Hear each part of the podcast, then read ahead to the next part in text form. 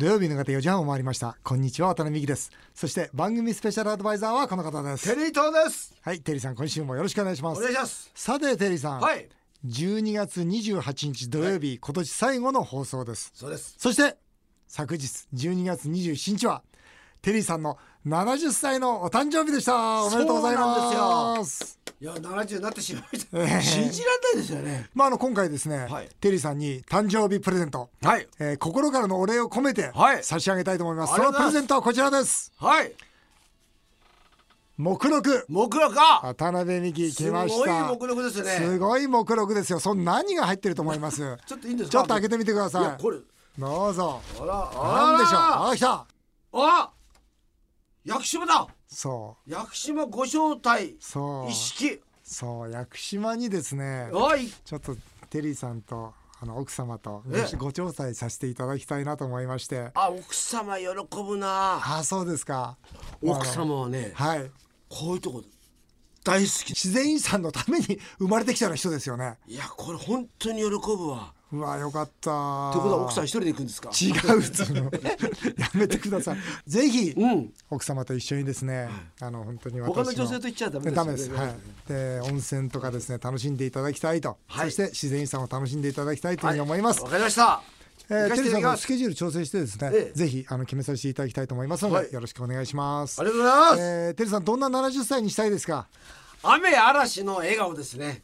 みんながもう爆笑に次ぐ爆笑。ほもう僕も含めてね、はい。そういうなんかね笑顔の一年でいたいな。あー笑顔の一年楽い、しい。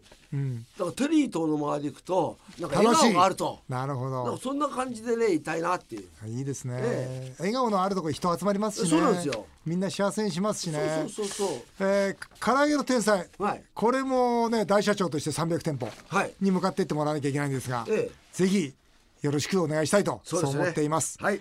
それでは私も同じ質問されて大変困りました、うん。えーお返しにこの質問をさせていただきたいと思います。では70歳を迎えた奥様にうん感謝の言葉をラジオを通じて全世界にお願いしたいと思います。ではテリーさんどうぞ。厳しいな。まああのよろしくお願いします。何ですかそれ。もうちょっとちゃんと喋ってくださいよ。のじゃああのいろいろふつつかもんですけど。いろいろあもうちょっとあるでしょう。じゃああのあなたのおかげで。あそうですね。あのいろいろ私もわがままやってですね。まあ何度も浮気をバレてますので、はい。えーまあこれからも見て見ぬふりをしてですね。どういうことですか？よろしくお願いします。はい。ということで素敵な一年にしていただきたいと思います、はい。さて CM の後は年末特別企画世界に約5000店舗100円ショップのダイソーの矢野会長を迎えてテリーと大社長への道スペシャルをお送りします。ぜひお楽しみになさってください。日本放送渡辺美希5年後の夢を語ろう。ゲストをお迎えしました。世界に約5000店舗100円ショップのダイソーの矢野弘武会長です。よろしくお願いします。よろしくお願いします。えーこの番組ではテリーさんが私から経営を学ぶ、テリーと大社長への道という企画をやってまして、はい。今回は矢野会長から経営を学ぼうという年末年始特別企画となっております。テリーさんしっかり勉強しましはいすごいですよ。この日本の文化になりましたよね。たもう文化でしょ。本当に。だって世界中どこ行ったって今100円ショップですよ、すごうん、100円じゃないとこも随分あるんですよね。あまあもちろんそうです。よね基本的そうそう。にねん。あと若い人からん。高齢者まで、まあ、男女問わずみんなが言ってるってそうそう。これすごくないですか、うん。いや本当にねその消費文化を矢野会長って作ったよね、はい。うん、矢野会長はですね、実はですねえー私が代表を務めるカンボジアの教育支援スクールエイドジャパンに実は大口の寄付をしてくださったりですね。ちょうどですね、はい。僕が広島で講演をさせていただいたんですよ、そしたらなんかね、一番前の席に、え知ってる人がいるなと思って、その方が一生懸命聞いてくださっててうわなんだダイソーの矢野さんだと思ったら、えー終わった後楽屋来ていただいて、えーまあ、カンボジアの話したんですよその時、そしたらね、えー矢野さんが一言「いいことやってるね」って「応援するよ」5,000万出すよでもいいことやってるではいいんですよ普通じゃあ学校1個ね応援するよぐらいはあるんですけど5,000万はです僕20年やっててそんな人と会ったことないですよ。矢野さん僕もいいことやってるんですけど。もう日々いいことやってるんですけど。まあ、それでそのご縁でですねあのダイソーの入社式で講演させていただいたりですね、はい。先日は還暦パーティー例の来てくれましたね。そうそうそう。テリーさんが企画してくださった還暦パーティー。そで広島から来ていただいてですねもうそんな形で大変あの親しくさせていただいて勉強させていただいてるわけですが実はですね、はい。あの還暦パーティーでも矢野会長がとんでもないプレゼントあったんですよ。何。ですか。あの震災丸10年の2021年、えー岩手県陸前高田に、えー、ワタミがオープンさせる農業テーマパーク、ワタミオーガニックランド、そんな話をさせていただいている中にですね実はテリーさんから、うん。絶対文化必要だよと、うん。野外音楽堂作んなきゃダメだよと。いうふうに僕言いましたよね。僕野外音楽堂すぐ市長に言ったんですよ。そしたら市長ぜひ作ってくれと、うん。あの野外音楽堂流されたんだと。ん。だからあのー陸前高田に野外音楽堂欲しいんだって言った時に、じゃあやろうって言ったらなったんですけど、ん。予算が足りないもんですから。ない。そうだから最初だって農農場作らなきゃいけないんで。野外音楽堂だ野ってね。外音楽堂まではちょっと無理だなと、はい。お金がないなとうん。思ってたら、ん。なんと矢野会長私が寄付しますと。あの還暦のパーティーで申し出くださいまして。そしてつい先日ですが、市から連絡がありまして、はい。矢野さんから寄付届いたと、まあラジオで金額はまだ言えないですけどね、このぐらいですよ。今なんかちょっとね、い指が動き動きましたけど。このぐらいですよ。何本か動いてますけど。億円ですよ。あの僕も実は音楽 野外道場？をこれ矢野さんあのカンボジアの支援とか陸前高田の復興支援とかまたね他にもこういう活動をされようと思っているその思いっていうのはどこにあるんですか？まああの今まで商売に生きるか死ぬかで必死で、人のためにお金を使うということは一切なかったんですけど、はい。だけどまあここまで来させてもらって振り返ってみるとなんかちょっと足りないなと、やっぱり最終的には21世紀の企業は徳とかいうもんがないと生き残れない時代になりましたね。優しさとか、企業内に徳がないと、生き残俺は何の徳作ってきたんか思うと、まあ、お客さんが喜んでもらうという徳はできたか思うんですが、まあ男として生まれて寄付ができるのは、ある意味ありがたい、まあある意味の趣味ですよね、あちこち寄付させてもらえるのはありがたいですよね。まあでもそれは渡辺さんもそうですよね。カンボジアのことだって支援してるのまあ結まあ局。僕はでもかっこいいよね。趣味だよ本当に素敵だなと思いますよね、えーそんなダイソーの矢野会長をお迎えして、えー今週はですね矢野さんのお生き方に迫った100円の男ダイソー本当だよな。矢野弘武という本がありましてこちらの本をベースにお話を伺ってまいりたいと思います。矢野さんまずは現在のダイソーのお店の数と売り上げを改めて教えていただけますか？3200です。はい。で海外が2200ですか。おーじゃあ5400だ素晴らしい。売り上げって公表されてないんですよね。上場されてないんで。はい。売上がだいたい4500億ぐらいですか。おー素晴らしい。100円ですからね。4500億っていうと100円ですよ、一体何個売ればいいんですか？利益がありますね。利益。そういうのはどんな？利益はまあだって上場されてないからそれは公表されてませんよ。そうです。よね。そう。でも少し言ってみます矢野さん。まあ僕は運と能力がなかった人生なんで、はい。ハイゴレが学校を出た瞬間に、はい、観覧シンクというハイゴレがバコッと噛みついてきまして だから儲けるとか大それたことは考えるなと。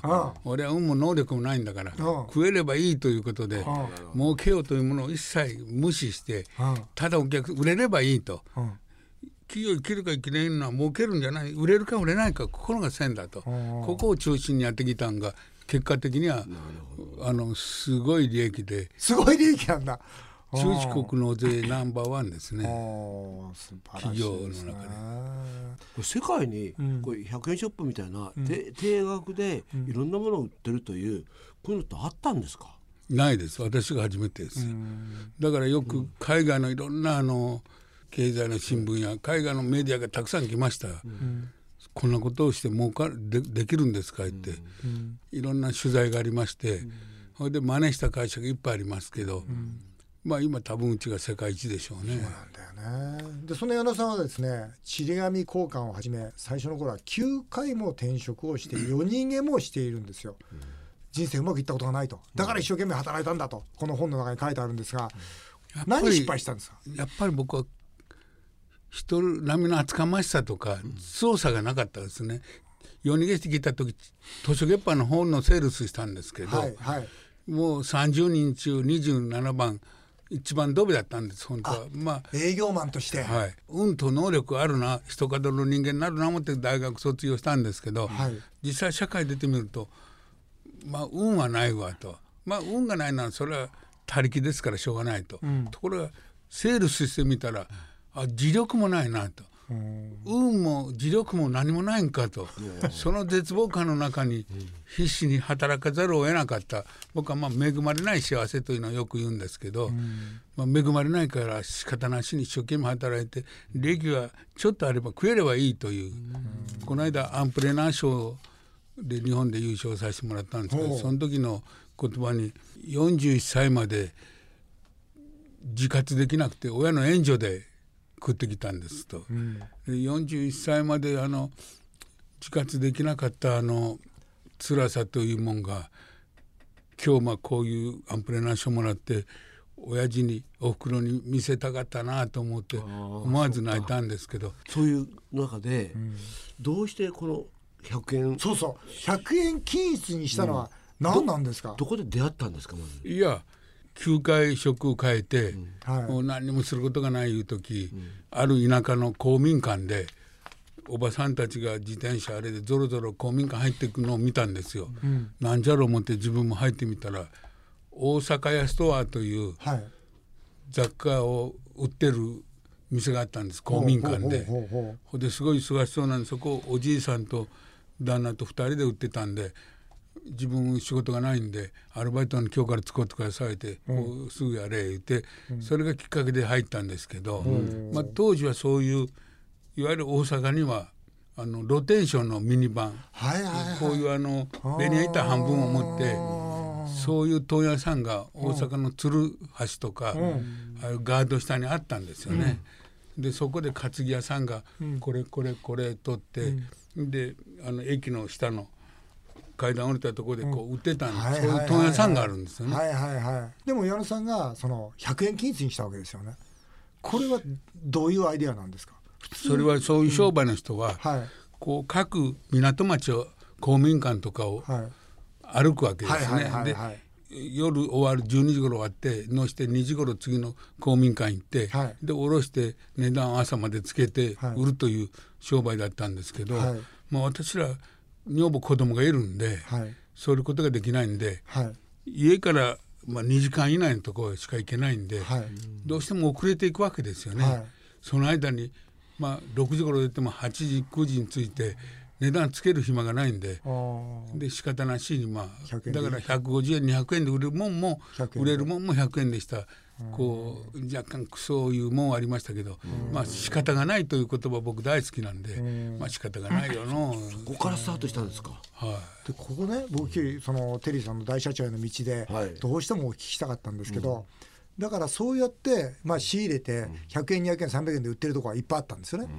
でその後その100円ショップを始められて実は100円ショップってその後本当にタケノコのように出てきたんですよ、、はいっぱい。出てきましたね。出てきたんです、はいでもその中でなんでダイソーだけが業界1位になったのかと、ここ一番今日聞きたいところなんですよ。なるほどなんでダイソーはナンバーワンになったんですか？教えてください。あの業界1位じゃないんです、はいこの業界4社上場してるんですよ、ねはいはい。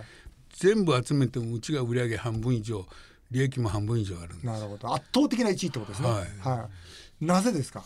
やっぱり商品が良かったんでしょうね。うんそれから当時誰も言わない時代にお客様第一主義の何かしら僕言おったんですよね。お客様第一主義。だからあの大阪や東京の業者さんはお客さんが何ぼでもいるから、まあ、当時店頭販売でスーパーの前でやりだしたんですよね。なるほどそうすると大阪なんかいっぱいお客さん来るから、キャラバンで行って、いわゆる50円以下の商品だけで商売しよったんですよね、それでも売れたわけです僕ら田舎ですからお客さんあんまり来ないから、キャラバンじゃなくてトラックいっぱい積んでものすごい商品を出してそれでもう80円90円100円95円までどんどん出そうと。なるほど。あの儲けを思わんと売れればありがたいというその恵まれない幸せですよね。僕は運と商売力がないからそこに儲けるという目標を外したんですよね。きだから厳しい環境だったからこそ、まあ、お客様に喜んでもらえる商品が提供できた、はい。ということなんですけど、はい。でもその後はものすごい企画力ですよね。いや企画じゃない。一日一日いっぺんにできるわけじゃないですから、いいもの売りたいいいもの売りたい。まあ例えば100円均一の名称を出すとですねよく社長会なんか行って「あ100均やか安物かいよ」言って言われるあの悲しさがですね、まあ、子供たちにもそんな同じこと言われるんで。あのあの悲しさがやっぱりいいもん売りたい、でもう行くとこ行くとこでこんなもん買ってもすぐ壊れるよ。この間一回も使わずに壊れたとか安物から銭失いよという罵声ばっかりですからその反発というものがですねいつか100円でも私は高級品売ってるんだと、まあ詭弁ですけど、何が高級品かって。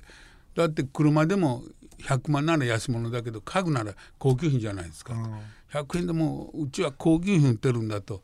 いう詭弁を言って自分慰めてたんですよね。あの洋華堂の伊藤名誉会長 とはあれですよね、はい、いろいろと指示いただいてるんですよね。はい。はい、ちょうど私矢野さん覚えてらっしゃいます。僕伊藤名誉会長と会って食事するときに、矢野会長ついてこられたんですよ。一番最初に、うん、でそれで一緒に食事させていただいたうちが潰れかけた時に、はい、まあ僕は、まあ、大したことはない思ってたらまあダイソーがあることによって問屋さんとか家庭用品売る人たちは邪魔になるわけですよね。うちがどんどん安く出すから。でどんどん安く出してどんどん店出すんで、うん、あの会社は絶対潰れると、うん、セオリー通りいくと、うん、儲けなしにたくさん店出す、うん、これはありえん潰れる潰れるという噂が一気にこう盛り上がってですね、ああれ6月だったんですけど7月の1日に潰れるなと思ってたら伊藤オーナーから電話ありましてね、はい、お矢野さん大変だな君んちんとこ、